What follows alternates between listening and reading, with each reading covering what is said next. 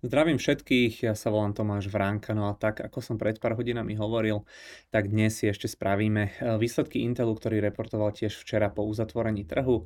Na rozdiel od väčšiny tých technologických spoločností aj tie výsledky Intelu, nechcem povedať, že boli dobré, ale reakcia na ne bola určite lepšia ako v prípade tých štyroch predchádzajúcich firiem, takže poďme na to. Mám tu samozrejme aj teraz tento disclaimer, ktorý hovorí, že investovanie alebo obchodovanie sú samozrejme rizikové a že môže pri nich prísť k strate finančných prostriedkov a taktiež pokiaľ sa vám táto naša tvorba páči, tak budeme radi za odber na YouTube. Narýchlo opäť by som dal do pozornosti ešte to, že zháňame ľudí na sales, na obchodné oddelenie, či už v Česku, na Slovensku, ale rovnako aj v Maďarsku, takže pokiaľ máte záujem, tak tie inzeráty máme vyvesené na našich webových stránkach v sekcii kariéra, ale na Slovensku napríklad aj na profesii, takže určite pokiaľ máte záujem, tak dajte vedieť, pošlite nám životopis spolu s motivačným listom. Poďme už ale na tie výsledky Intelu. Zisk na akciu EPS $0.41, čakalo sa $0.21, takže prekonanie odhadov alebo očakávaní o 91%, tržby boli 14,16 miliardy, čakalo sa 13,54 miliardy, takže prekonanie očakávaní o 4,6%. Intelu medziročne poklesli tržby o 7,7% a s tým ziskom je to zložitejšie. Podľa tej GAAP metriky je to pokles medziročne o 70% z 1 miliardy dolárov na $300 miliónov. Podľa tej non-GAAP je to medziročný rast z 1,5 na 1,7 miliardy, takže to sa bavíme, alebo by sme sa bavili o raste o 14% a pri EPS-kách o 11%, takže vyberte si, ktorá z tých metrik je teda pre vás dôležitejšia alebo má lepšiu alebo väčšiu výpovednú hodnotu. Intel má potom prakticky 3 také väčšie segmenty a 2 menšie. Prvý z tých väčších segmentov je Client Computing Group. To sú zjednodušene povedané procesory pre počítače a notebooky. Tržby tu boli $7.9 miliardy, takže viac ako polovička z tých celkových tržieb. No a čakalo sa 7,36 miliardy, takže prekonanie odhadov alebo očakávaní o 7% a medziročný pokles o 3%. Operating income bol $2.1 miliardy, pred rokom to bolo 1,4 miliardy, takže tu bol mierny nárast a doplácali tu v podstate, alebo celkovo tie posledné kvartály tu doplácajú na spomalenie trhu s počítačmi a notebookmi a na vysoké predchádzajúce zásoby výrobcov. Druhý segment Data Center and AI, čipy pre dátové centra, cloudy a tak ďalej, tržby $3.8 miliardy, nesplnenie očakávaní o 3,2%, medziročne ide o pokles o 10%. Operating income bol $0.1 miliardy, pred rokom to bola strata $0.1 miliardy, takže plus minus tento segment okolo nuly. Tu potom máme zase hovorili, že majú v pláne ďalšiu generáciu čipov, ktoré budú dobré a konkurencieschopné pre čipy iných výrobcov do serverov, to sa bavíme hlavne asi o AMDčku a NVIDII. Tretí segment Network and Edge, to sú rôzne sieťové prvky, tržby 1,5 miliardy, prekonanie očakávaní o 5,7%. No a medziročný pokles o 32%, tu zisk klesol z minuloročných $200 miliónov prakticky na nulu. No a potom ešte, čo majú dva také tie malé alebo mini segmenty, čo som spomínal, Mobileye, to je firma, ktorá pred chvíľou alebo predčasom mala IPO, Intel tam má stále ale nejaký podiel, celkové tržby $530 miliónov a rast o 18%. No a posledný najmenší segment, najnovší segment Intel Foundry Services, IFS, myslím, že používajú tú skratku, tržby $311 miliónov a rast o 300%.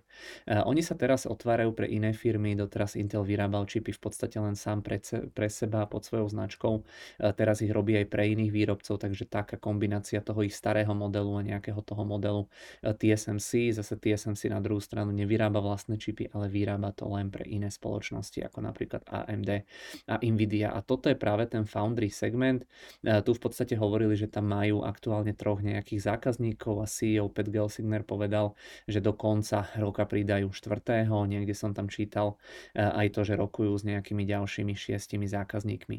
No a na tento kvartál Intel vidí tržby na úrovni 14,6 až 15,6 miliardy $15,6 miliardy a zisk na akciu by mal byť $0.23 podľa tej GAAP metriky a $0.44 podľa tej non-GAAP metriky. Ak by to tak bolo, tak sa bavíme konečne o raste tržieb, tie boli za štvrtý kvartál minulého roka na úrovni $14 miliárd, takže po dlhej dobe, skoro po 2 rokoch, myslím, že konkrétne je to 7 kvartálov, by sa ten Intel takto vrátil k rastu. No a firme samozrejme pomáha potom aj znižovanie nákladov. To už je dnes samozrejmosť. Intel ich znižil o $3 miliardy. Tiež hovorili, že majú 120 300 zamestnancov. Minulý rok to bolo 131 500, takže povyhadzovali celkom dosť ľudí. Samozrejme aj Intel v prezentácii alebo v rámci výsledkov viackrát spomínal AI, umelú inteligenciu. To už je dnes asi tiež taký štandard. No a spomínali tam aj niečo také, že veria, že tie ich čipy budú užitočné pre AI na tých konkrétnych zariadeniach, že jednoducho budú schopné spracovávať tie požiadavky na tom danom počítači alebo proste notebooku, že nie je niekde na cloude na nejakom vzdialenom serveri, tak uvidíme. Spomínali tam tiež, že videli, že časť zákazníkov odchádza od Intelu a prechádza napríklad k NVIDII. Konkurencia, práve tá NVIDIA alebo AMD, pracujú údajne na tých armových čipoch. Intel tam povedal niečo v tom zmysle, že tam vidia tiež potenciál, ale teda nevidia tam asi až takú veľkú príležitosť.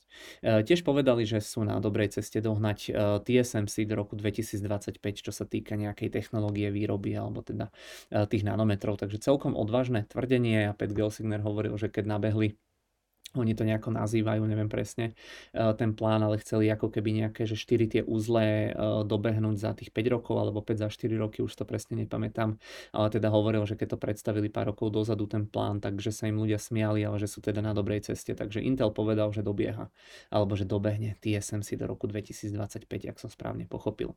No a výsledky teda asi OK, stále majú tie problémy, je tam medziročný pokles tržieb, ale nejako to vyzerá, že proste to dávajú postupne dokopy a že v tom nalinkovanom pláne, o ktorom hovorili už dávnejšie, že teda všetko tam ide tak, ako si pôvodne stanovili, alebo ešte by som to povedal aj tak, že tie očakávania pri nich boli také nízke, že tie akcie rastú asi o 7% aj pri takýchto slabších výsledkoch. Celkovo je proste tá situácia taká, že tá firma na tom bola asi tak zle, že už len stačí, aby tie dáta, čo prídu, boli aspoň ako tak dobré a tá akcia jednoducho rastie. Takže toľko výsledky Intelu. Čiastkové čísla, tu sú tie dáta za ten posledný kvartál, ja som to všetko rozobral, nebudem bližšie komentovať. Za celý tento rok vidíte, že sa očakáva pokles tržieb o nejakých 16% a net income okolo 3 miliard, ale ten budúci rok už by to mal byť rast tržieb o nejakého 12,5% a net income by mal byť už 7 miliard, ale opäť keď si to porovnáme ešte s tými bezproblémovými rokmi, napríklad 2021, tak vidíte, že tržby mali $75 miliárd a zarobili $20 miliárd, takže naozaj úžasné, krásne čísla. No a vidíte, že na túto hodnotu, kým sa dostanú, tak to pravdepodobne ešte zo pár rokov potrvá. Máme tu ešte potom tie čiastkové dáta, čiastkové čísla. Vidíte, že v rámci tých jednotlivých metrík a čiastkových segmentov, že asi viac menej teda všetko OK.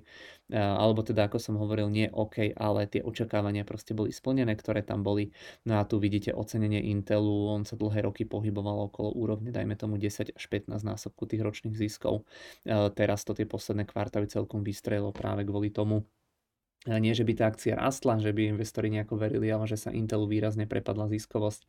A keď jednoducho porovnávate aj klesajúcu cenu s ešte rýchlejšie klesajúcou tou spodnou hodnotou s tým menovateľom, no tak nám to spôsobí rast ocenenia na zhruba 42 násobok ročných ziskov, ale myslím si, že každým kvartálom tie price earningy budú veľmi, veľmi volatilné. Poďme ešte narýchlo do platformy, tak to nejako to vyzerá. Keď sa pozrieme na graf Intelu, vidíte, že ja tu mám už dlhé roky, už možno 3 roky pozíciu. Pozerám, že asi, že akurát som mal teda aj výročie. Vidíte, že od tých nejakých historických maxim, dajme tomu, že ten Intel je dole stále o nejakých 50%, ale relatívne od začiatku tohto roka, no už to vyzeralo, že sa spamätal, že rastol o polovičku, teraz zase ďalšia korekcia. Dnes, keď si udrží ten rast od tých, dajme tomu 7%, tak by to mohlo otvoriť niekde okolo úrovne 35%, ale veľmi veľký priestor má samozrejme tá spoločnosť ešte pred sebou, aby vôbec dohnala tie svoje predchádzajúce cenové historické maxima.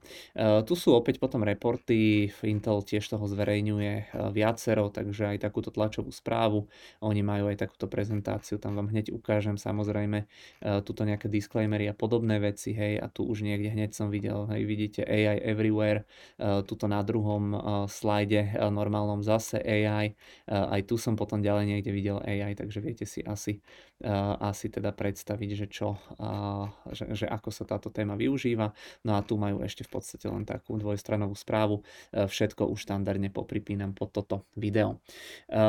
To bolo všetko za mňa za dnes aj za tento týždeň. Ďakujeme veľmi pekne za pozornosť. Budúci týždeň tam je ešte niekoľko zaujímavých spoločností, ale to gro, to najzaujímavejšie, to najhlavnejšie už nám teda odreportovalo. Budeme čakať ešte na ten Apple a potom si asi dáme s Jardom a zrejme teda Marekom Nemkým po vydaní o trzích, takže určite aj budúci týždeň budeme pre vás niečo točiť. Dovtedy ďakujeme veľmi pekne za pozornosť. Užite si víkend v rámci možností. Tu u nás v Bratislave pozerám, že stále je teda zamračené, že prší, tak neviem ako je v Prahe, ale teda oddychnite si a budúci týždeň pokračujeme.